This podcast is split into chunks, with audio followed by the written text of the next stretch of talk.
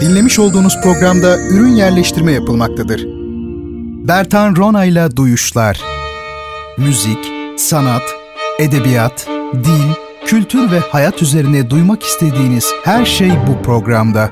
Bertan Ronayla Duyuşlar her çarşamba saat 22'de Samsun'un Gerçek Radyosu'nda. Bertan Ronayla Duyuşlar başlıyor. Çok değerli dinleyicilerim, hepinizi hürmet ve muhabbetle selamlıyorum efendim. Duyuşlar programına hoş geldiniz. Bertan Rona'yı dinliyorsunuz şu an. Ben Deniz Duyuşlar programını sizler için hazırlıyorum ve her hafta çarşamba geceleri saat 22'de sunmaya çalışıyorum.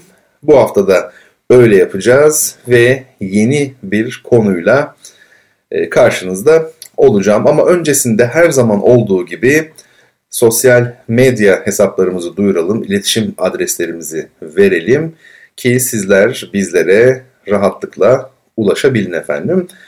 E, sosyal medyada önceki Twitter hesabımızı verelim. Twitter'da bendeniz Bertan Rona olarak bulunmaktayım. Onun dışında Bertan Rona ile Duyuşlar adlı bir başka Twitter hesabımızda bulunmakta. Ayrıca Instagram'da da Bertan Rona bizim hesabımız. Buraya zaman zaman türlü görseller yüklüyoruz ve siz de bir taraftan programı dinlerken bir taraftan da konuyla ilgili bu görselleri Instagram'dan takip edebiliyorsunuz. O bakımdan takibiniz önemlidir. Yani Bertan Rona Twitter ve Instagram hesapları. Onun yanı sıra Twitter'da yine Bertan Rona ile duyuşlar. Ee, bizim bulunduğumuz adresler, hesaplar efendim. Ayrıca şunu da tabii ifade etmek isterim. Duyuşların eski bölümleri her programın başında söylediğim gibi e, Spotify'da mevcut, SoundCloud'da mevcut. Ayrıca herhalde YouTube'a da yüklenmeye başlamış son zamanlarda. Bunu da tesadüfen gördüm açıkçası.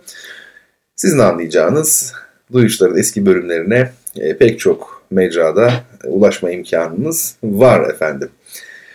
Sevgili dostlar bu akşam sizlere kısaca Halit Ziya Uşaklıgil'in Aşkı Memnu romanından bahsetmek istiyorum. Aşkı Memnu yani yasak aşk.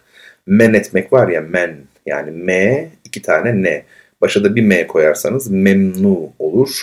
Aşkı Memnu romanı yasak aşk. Ee, şimdi Halis Yavşaklıgil şüphesiz çok büyük bir romancımız. 1899'da Servet Fünun dergisinde tefrika edildikten sonra 1900 e, yılında yani bir yıl sonra hemen e, kitap olarak basılmış Aşk Memnu romanı ve e, çoğu kere ilk gerçek Türk romanı olarak değerlendirilen ölümsüz bir eser. Bunu biliyoruz. Popüler kültürde de kendine yer bulduğunu, sadece popüler kültürde değil aslında başka sanat dallarında da kendine yer bulduğunu biliyoruz. Yani dizilerden veya şu an artık üzerinde durmayayım. Bunun gibi pek çok çalışmadan bahsedebiliriz ama ciddi sanatta da kendine yer bulduğunu biliyoruz. Mesela Selman Adan'ın Aşkı Memnu operası bunu örnek olarak gösterilebilir. Tarık Günersel'in librettosu üzerine bestelenmiş bir operadır. Tabii Tarık Günersel'in librettosu da Halit Ziya Uşaklıgil'in aynı adlı romanından hareketle yazılmış bir e, libretto. E, tabii Aşk-ı Memnu'da son derece yani romana dönecek olursak açık bir tarihi ve içtimai çerçeve söz konusu. Tarihsel e, ve toplumsal bir çerçeve var. Bir imparatorluk başkenti olan İstanbul'da 19. asrın sonunda geçiyor. Her ne geçiyor ise tanzimatın getirdiği sosyal, siyasal dönüşümün ve büyük çalkantıların bir arka plan oluşturduğu eserde Adnan Bey ile ailesinin hikayesi resmedilmekte. Bildiğiniz üzere İstanbul'un Anadolu yakasındaki e, zarif bir yalıda cereyan eden bu hadiseler toplamı e, her ne kadar baktığınızda yani yalıdaki bütün karakterleri etkiliyor gibi e, görünse de etkilese de Aşk-ı Memnu'da asıl olan açık söyleyelim Bihter'in tragediyasıdır. Bihter'in trajedisidir her ne derseniz deyin. E, bu noktadan bakıldığında Bihter adını tabi bambaşka hayatlar yaşamalarına ve aralarındaki büyük farklılıklara rağmen bir analojiye düşme tehlikesinde göze alarak Anna Karenina'nın ya da Madame Bovary'nin e, yanına yazabiliriz. Açık konuşmak gerekirse Bihter bu eserin number one'ıdır yani öyle söyleyelim. Esas kızımız Bihter'dir. Esas oğlanın neredeyse hiçbir önemi yoktur. Çok azdır bana kalırsa. E, bu roman Bihter'in romanıdır. Zaten onun e, tragedyasıdır açık konuşmak gerekirse. Şimdi tabii Bihter ve onun özel hayatıyla ilgili olarak e, bir burada mukayeseli okuma yapmama müsaade edecek olursanız e, Selman Adan'ın Aşkı Memnu operasında yani Tarık Günersel'in librettosunu yazdığı operada romanda bulunmayan çok önemli, keskin köşeli bir detay yer alıyor. Ee, Uşaklıgil'in romanının aksine Günersel'in librettosunda Bihter'in hamile kaldığını görüyoruz. Ee, şimdi bu durum opera diliyle işlenmek zorunda olan Bihter karakterinin içinde bulunduğu psikolojinin anlaşılabilmesi için vazgeçilmez önemde aslında. Neden? Çünkü e, Bihter'i intihara sürükleyen ve romanda bizim e, sayfalar boyunca okuma imkanımızın olduğu, e, Uşaklı Gil'inde sayfalar boyunca anlatma imkanına sahip olduğu bu ruh hali opera eserinde herhangi bir biçimde yani başka türlü verilemez. E, biz Bihter hamile kalmamış olsa da onun içine düş, düştüğü durumu, umutsuzluğu, acıyı romanda sayfalarca okuduğumuz için onun finaldeki intiharı bize e, mantıklı, mantıklı demeyelim de e, hafif durmuyor yani anlamsız durmuyor, inandırıcı geliyor bize öyle diyelim. Fakat e, operada bunu yapma şansınız yok. Sayfalarca böyle psikolojik çözümlemeler yapamazsınız. O halde opera izleyicisinin Bihter'in finaldeki intiharını inandırıcı bulabilmesi için e, kuvvetli bir done ihtiyacı var. Bu da nedir? Bihter'in hamile kalmış olmasıdır. E, bu şekilde romanda olmayan bir ayrıntının ama çok önemli bir ayrıntının librettoya eklenmiş e, olması. Tabi olay örgüsüne yapılmış olan bu ince ve çok anlamlı diyebileceğimiz müdahalenin dışında e, Bihter'in intihar ettiği e, tabancayı düşünelim e, ya da efendim Adnan Bey'in e, maske yapma merakı bunlar da eklenmiş librettoya ve kitaplıkta bir kitabın içinde yer alan şiir bunlar e, ustaca birbirine bağlanmış ve etkileyici bir dramatolojik, dramatolojik bütünlük oluşturulmuş Tarık Günersel'in librettosunda. E, tabii Adnan Bey'in düğün sırasında hemen Bihter'le düğünü sırasında, nikahı sırasında daha doğrusu tutuklanması da oyuna tempo kazandırıyor. Ama e, siyasal bir boyut da kazandırıyor ama şu an konumuz tabii ki o değil. E, konumuz roman, Aşkı Memnu e, romanı. Şimdi medeni olan ile tabi olan arasında çok ciddi bir zıtlık var. E, fazlaca idealizme düşmeden, ayaklarımızı yerden kesmeden, başımızı döndürmeden tarih okumalarını aslında bir de bu parametreden yapabilmek gerektiğini düşünüyorum. Yani medeni olan ile tabi olan arasındaki zıtlık. Zaman geçtikçe tabi olanın yerini medeni olana bırakması. Tabi tırnak içinde bir medeniyet bu. Pek de medeni olmayan bir medeniyet. Günümüz medeniyeti. Böyle söyleyebiliriz. E, bu zıtlık medeni olan ile tabi olan arasındaki bu zıtlık aşkı memnudaki en önemli vurgu noktalarından biri aslında. Biz e, eser boyunca, roman boyunca böyle bir dip akıntısı gibi devam eden bir gerilim şeklinde hissediyoruz bu zıtlığı. Evvela yani Bihter'in yaşadıklarında onun ardı sırada Adnan Bey ile Firdevs Hanım karakterlerinde gözlüyoruz. Adnan Bey'in bütün ünsiyetine rağmen, bütün zarafetine, sıcaklığına, mülayimliğine, halim selim haline rağmen Firdevs Hanım tabiri caizse vahşi bir hayvan gibi aslında roman boyunca. Tabii e, bunları ortaya koyuyoruz ama yine de şunu söyleyelim. Aşkın Memnun'un asıl teması nedir? İşte bu benim okumam. Yani Bertan Rona olarak ben böyle okudum. Bu eseri sahneye koydum. Opera olarak sahneye koydum. Tabi romanı ciddi manada tetkik ettim. Ve e, burada esas esprinin, bu romandaki esas esprinin e, binlerce milyonlarca insan dizisini izledi. Başka başka e, versiyonlarını belki gördü ama kaç kişi böyle düşündü fark etti bilmiyorum. E, ben romanın gerçek e, esprisinin, nüktesinin, özelliğinin Elektra kompleksi, Elektra karmaşası olduğunu düşünüyorum. Yani e, genç kızın babasına duyduğu sevgi olduğunu düşünüyorum. Bu kompleks iki ayrı düzeyde yaşanıyor aslında roman boyunca. Biri Bihter ile ölmüş olan babası arasında yani Bihter'in kendi babası vefat etmiş olan babası arasında. Ve bir de tabii ki asıl önemlisi Nihal ile Adnan Bey arasında. E, buradan bakıldığında şimdi en önemli cümlemi söyleyeyim. Bihter'in Behlül'e aşık olduğu, Behlül'ün ise Bihter'i kullandığı biçiminde bir okuma son derece yüzeysel olacaktır. Yani 100 kişiye sorsak Bihter Behlül'e aşıktı, Behlül onu kullandı bıraktı gibi e, bir yorum yapılır. E, bu son derece yüzeysel e, romanda vurgulanmak istenenle ilgisi olmayan bir okuma aslında. Aslında Behlül'ü kullanan Bihter'dir. Bihter'e aşık olan ise Behlül'dür. Nitekim, nitekim Behlül'ü Nihal ile evlenmeye yönelten temel faktör kanımca e, yine Behlül'ün Bihter'e bağlanmaktan duyduğu korku olmaktadır. Yani burada Bihter bir canavar gibi, Behlül ise e, çok güçsüz Bihter'in karşısında ve ona bağlanmaktan korktuğu için Nihal'e yöneliyor. Tabi tam bu noktada e, babasını Bihter'in elinden almak isteyen aslında Bihter'i deliler gibi kıskanan Nihal devreye girmiş oluyor ve bu halka Bihter'in kendi babasına duyduğu özlem ile harikulade bir şekilde tamamlanmış oluyor. E, zaten Bihter'in Adnan Bey'de aradığı aslen bir baba ve maskeler aryası öncesindeki affet beni baba sözleri yani bu operada maskeler aryasında affet beni baba sözleri de Adnan Bey'e yönelik e, olmuş oluyor. Son tahlilde Aşkı Memnun'un yani yasak aşkın Nihal ile Adnan Bey arasında olduğunu söyleyebiliriz. Elektra karmaşası düzeyinde bir aşk bu tabii ki yani bildiğimiz anlamda bir aşk değil. Tabii Aşkı Memnu şehir kültürüyle ve bilhassa İstanbul ile yoğrulmuş bir roman. Ee, pek çok şey bunu gösteriyor. Yani salt bu açılardan bile bir zevk ile e, şey yapılabilir, e, okunabilir. E, herkese tavsiye ediyorum tabii ki e, Aşkı Memnu'yu.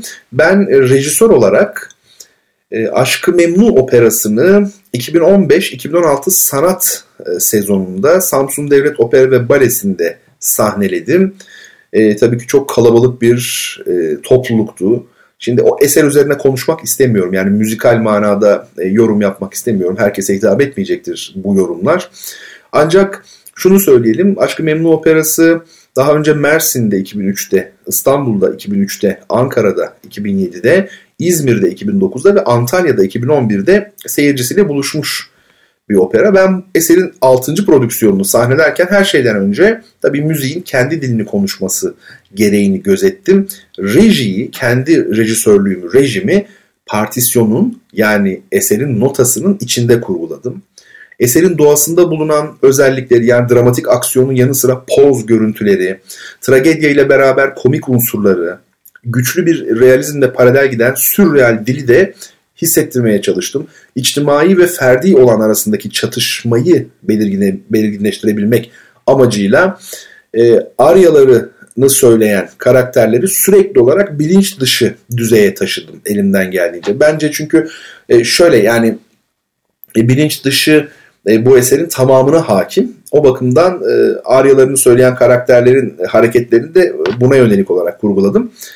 E, dans çok önemliydi. Dans müziğin ikiz kardeşidir bence. Bu düşünceden hareketle yer yer koreografiye yaklaşan bir mizansen oluşturdum. Yani çünkü reji müziğin içinde aslında kurgulanır. Öyle bir yapılmalı ki e, koreografi gibi olmalı neredeyse hareketler ve mizansen.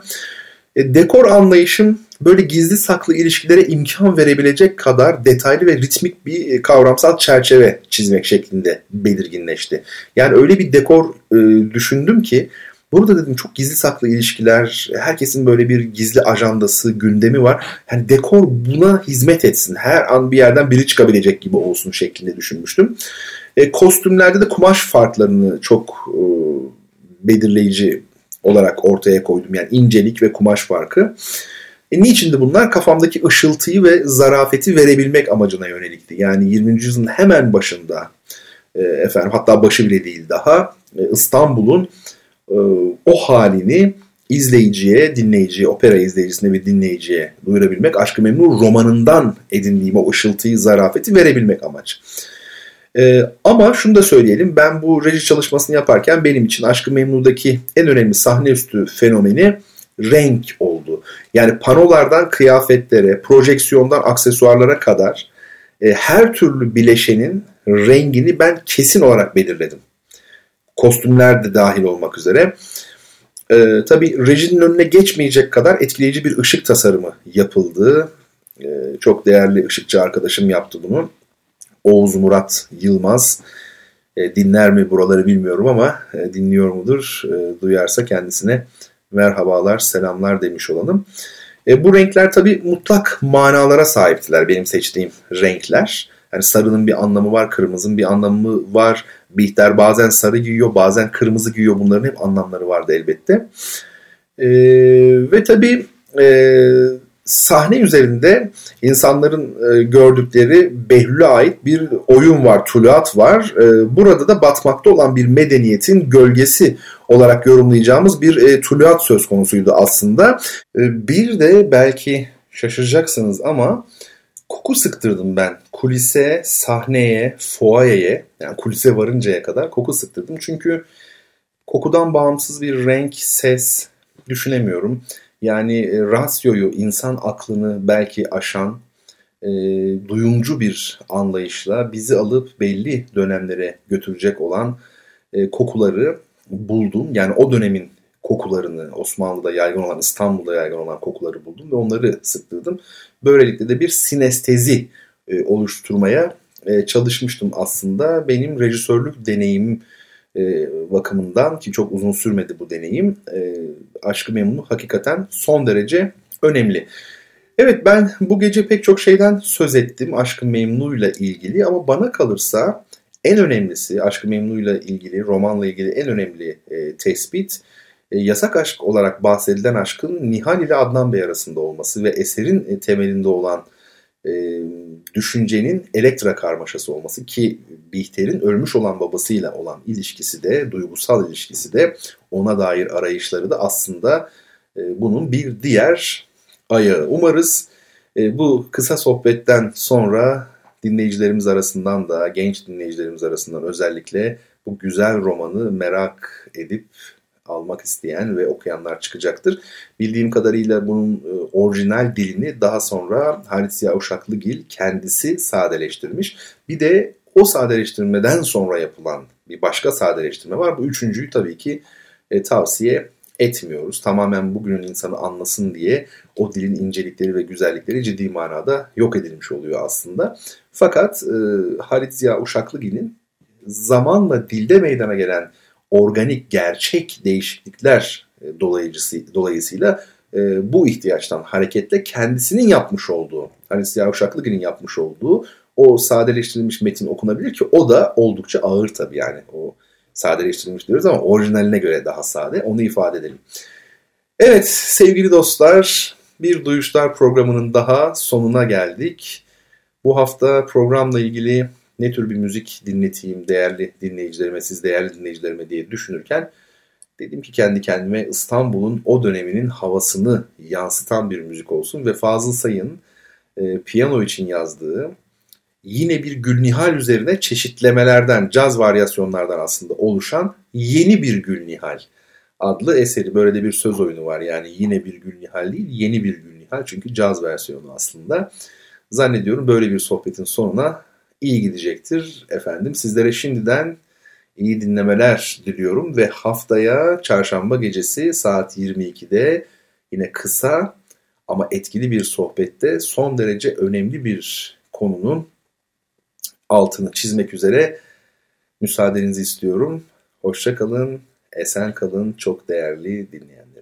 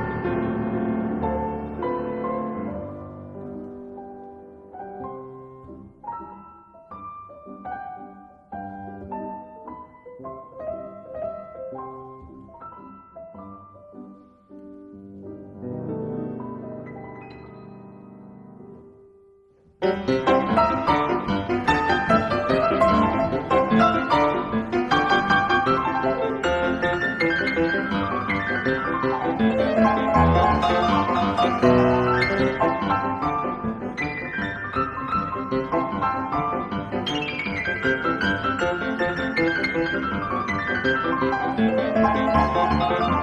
you.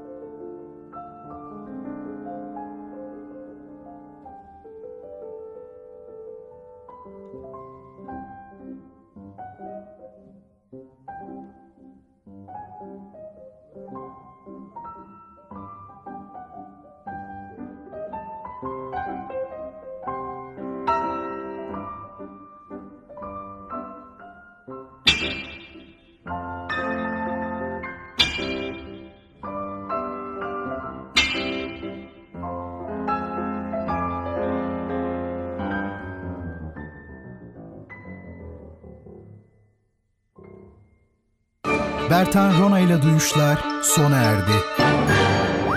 Bu program hakkındaki düşüncelerinizi dinleyen et radyogercek.com adresine mail atarak bize ulaştırabilirsiniz.